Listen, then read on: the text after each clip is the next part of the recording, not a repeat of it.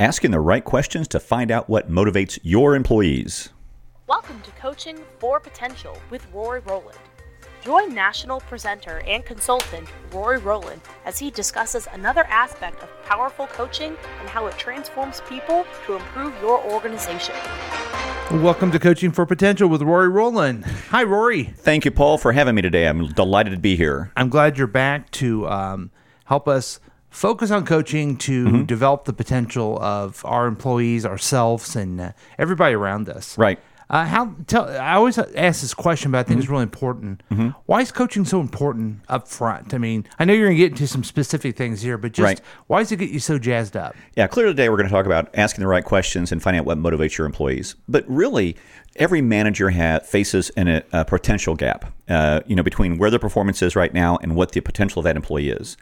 Coaching allows you to compress that gap, close that gap, and get more performance out of your employees and get them closer to their potential. It's one of the most powerful tools I've discovered in helping managers get close that potential gap and get the results they want with their employees and with their teams.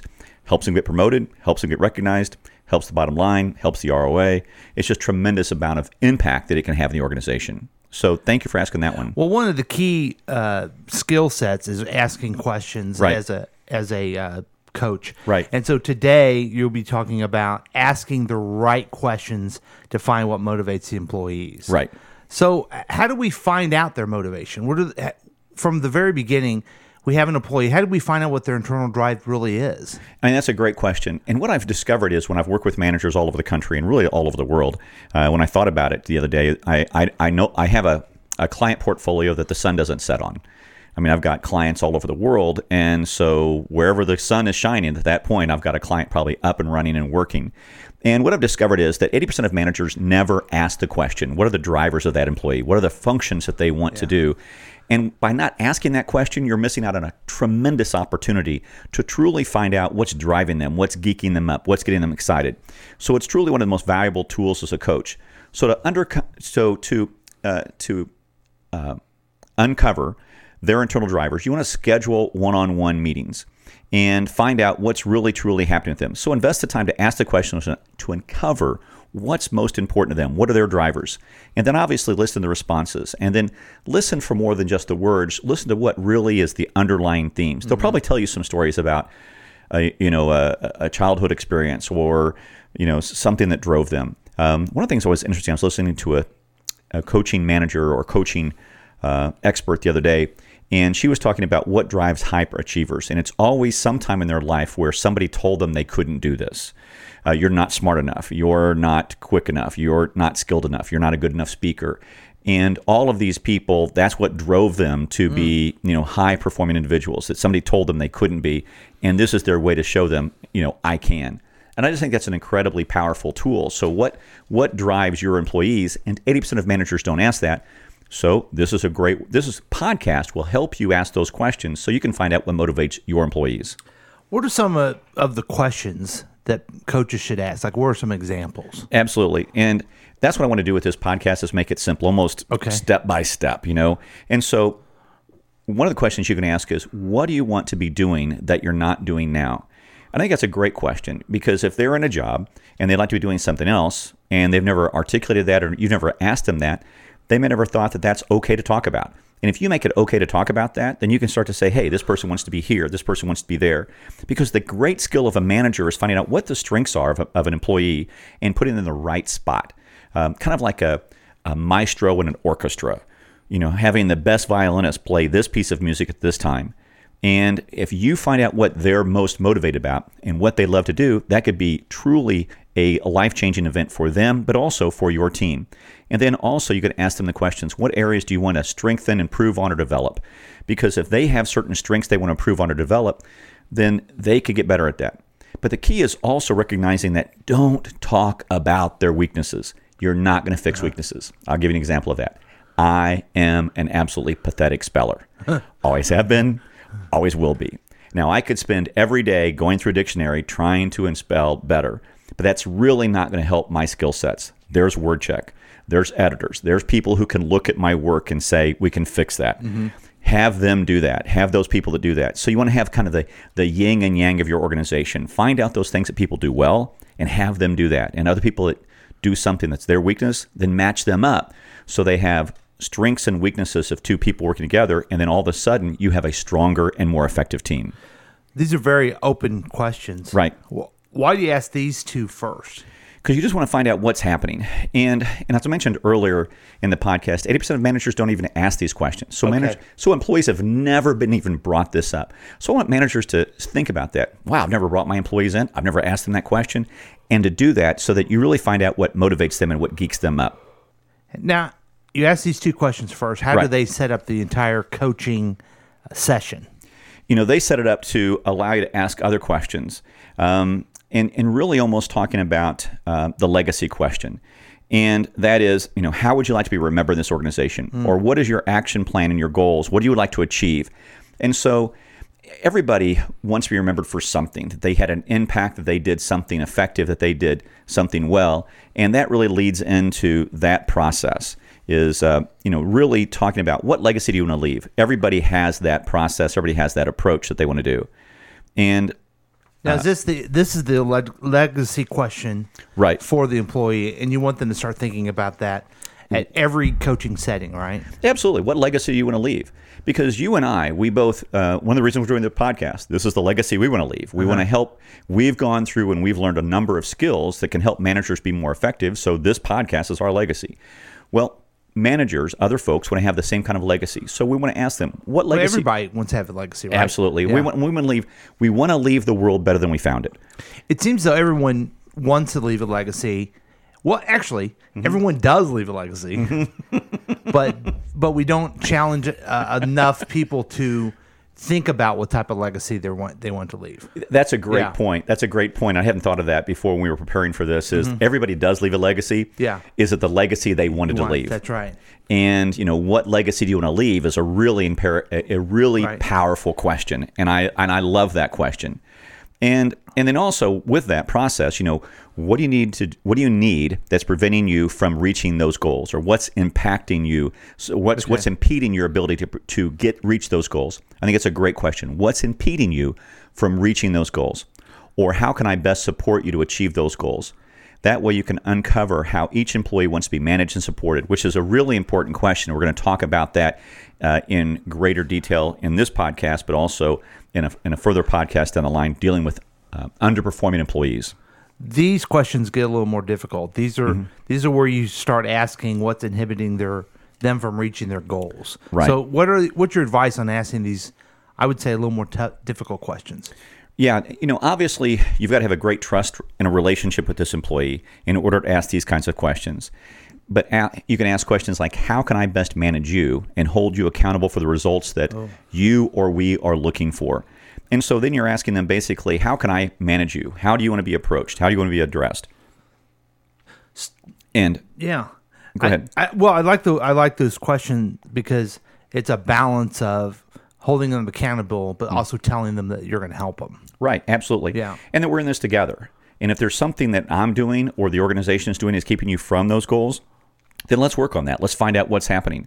I love this next question. How can I hold you accountable in a way that will sound supportive and won't come across as negative or micromanaging?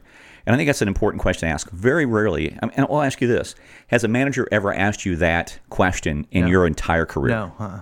And what an incredibly powerful question, you know, Right. is to ask the question, you know, my goal is not to be my goal is not to be critical, but my goal is to be develop, developmental.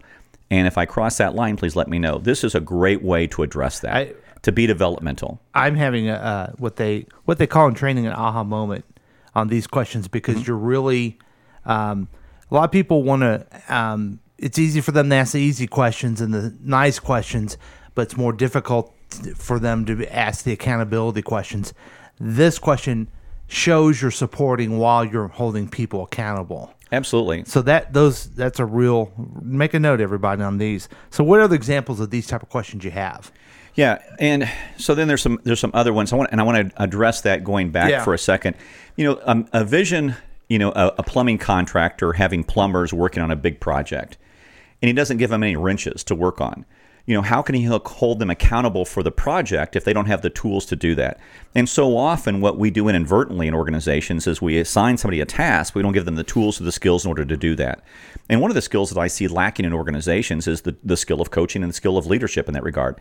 So many managers want to want to be great managers, want to lead their team, want to get great results but without coaching, without this coaching model, they can't do that. Mm-hmm. And that's why I'm so geeked up about this podcast because it, can, it gives them the tools that they can be a better coach, a better yeah. manager, and have those tools so they can be a better plumber. Well, is the and key. Then, and then on the other side, I think about the many times you've talked about people who want to um, have easier work for 80 hours a week? Right. what's what's the exact expression 80 or 70 hours of easy. 70 hours of easy. Right. So they'll be supportive but they're not going to hold people accountable Right, and know? and not they're, gonna, they're not going to hold them accountable, but they won't give them the responsibility to carry out the task. Right. You know, they go, well, it's too hard to to explain this to them. It's or too difficult to delegate this to them. So it's just easier for me to do it. And as you continue to accumulate all of those tasks that you don't delegate, then all of a sudden you're working 70 hours a week, and mm-hmm. your employees are wondering, why am I here? They don't feel fulfilled. They don't feel valued. They don't feel important. So, th- so this is for those folks who really want to help, but also step it up and make them accountable as well. Absolutely, both from the employees and the manager's perspective, mm-hmm. because if you had a manager who asks you, "How can you? How can I be a better manager? And can you help hold me accountable?" It's powerful. Yeah. It's like that's life changing. That's uh-huh. like a complete 180 turn for typical managers. Typical managers say, "I'm all right, you're wrong. I'll tell you what to do. I'm in the position of power, you're not." And when you turn that dynamic and you say, hey, we're equals, I make mistakes too. How can I be a better manager? All of a sudden, you're on equal footing, your colleagues, and you're both approaching the goal from this perspective of how can we be teammates and get better in the organization?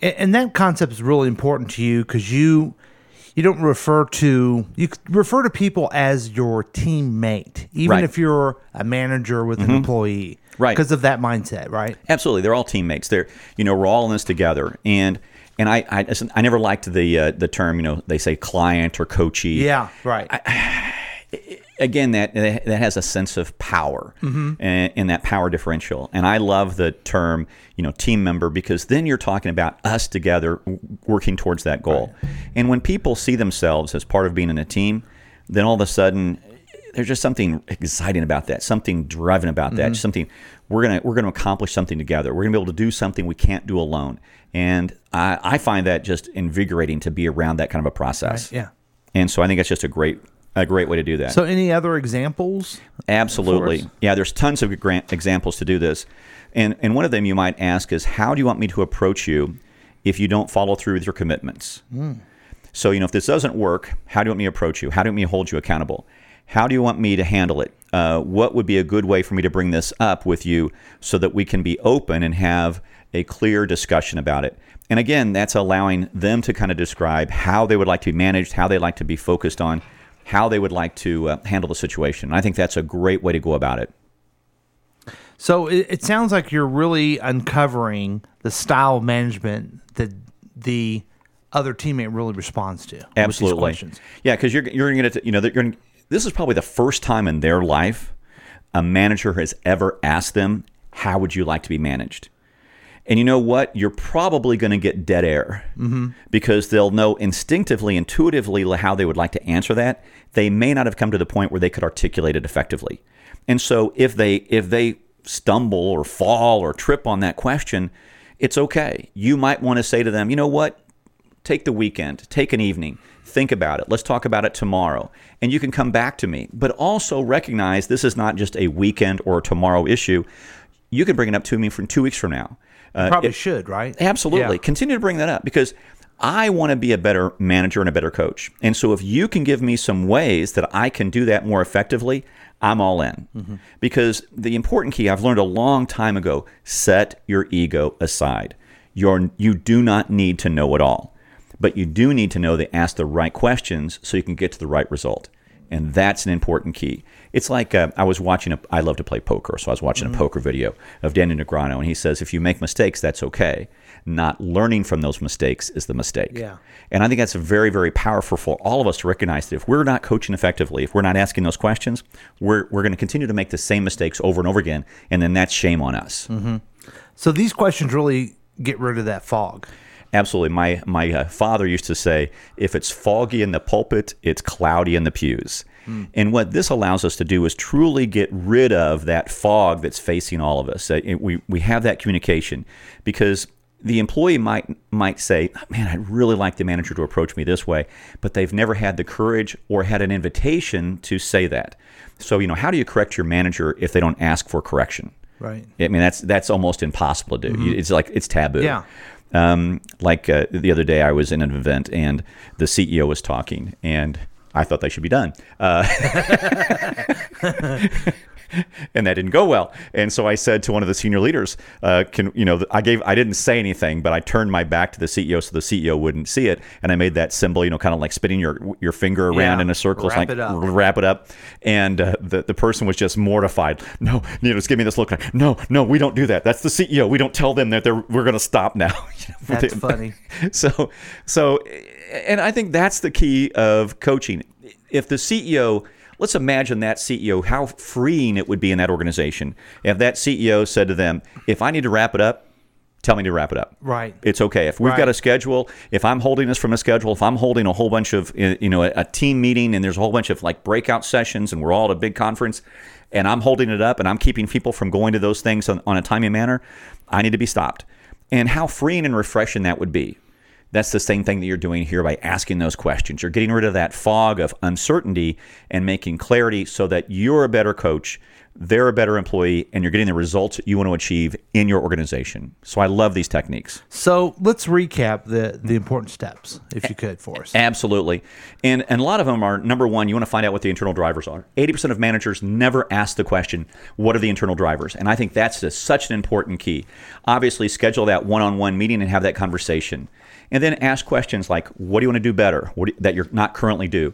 What are your areas of strengths that you want to improve on or what do you want to develop? And don't worry about you can't fix their weaknesses, you've got to develop their strengths. And then also ask these two important questions. What is important to you in your life and your career? And what does your career success look like? What's the end goal? And what are the three most important areas that you'd like to accomplish right now? And so by asking those things of what do you want to accomplish or achieve, you can do that. How would you like to be remembered this organization? And what actions or steps or goals do you want to achieve? I think that's such a great legacy question to Yes. ask. And then you might want to ask the question what do you need that's preventing you from reaching these goals? How are we impeding your ability to reach those goals? I think it's a great question. And then how can I best manage you to hold you accountable for the results that you're looking for? If we can ask those questions, we can be incredibly powerful as managers. And then how can I hold you accountable in a way that's, that sounds supportive and won't come across as negative or micromanaging? I want to make sure that you're getting your job done. I want to be supportive, but I don't want to get in the way. And I think that's a great way to do it. And then how do you want me to approach you if you don't follow through on your commitments? How do you want me to handle it? What would what would be a good way to bring this up so that we can be open to the discussion of, hey, this is a shortcoming, and and then ultimately, if you ask the question, how can I be a better manager? I think that's a great question, and remove that fog, like the CEO who was out there talking and Right. should have stopped, Right. but nobody knew. Did they have the authority to stop him? Right. But if the CEO had given them the clear path to say, "Hey, if I'm off the trail, if I'm off the tracks, or I'm making, I'm going too long, stop me," uh, because there's really, is there anything that's so important in the last 30 seconds or a minute or two minutes that somebody says No. at a conference that's going to be life changing? Unless, of course, all of you are fired, and then, of course, that's Right. that would, but they don't typically end with that. Right. Um, so I think that's just an important key of getting rid of that fog, having that communication, so that you can all work together to achieve the goals you're trying to accomplish as managers and as leaders. Well, these are real practical solutions. So Mm-hmm. thank you for that. If people need to get a hold of you, want to get a hold of you, Mm-hmm. Right. how about that?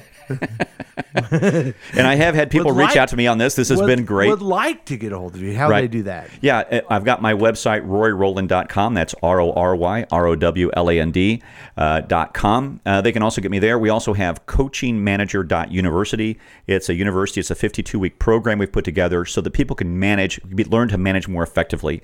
And uh, we've got that up and running. And I think it's a great tool for managers to learn these topics and these ideas in a very structured and format, in a formal kind of university type of setting. And it's all online and they can do it themselves. And it's about 15 to 20 uh, minutes a week. I think it's a great way for them to learn to manage. Excellent. All right. Well, thank you very much. We'll see you next time. Thank you, Paul.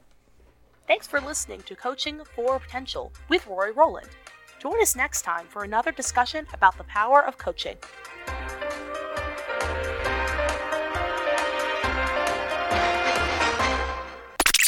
This has been a KCTK production, produced by Paul Lavoda and Rory Rowland. For more information and content, visit roryrowland.com.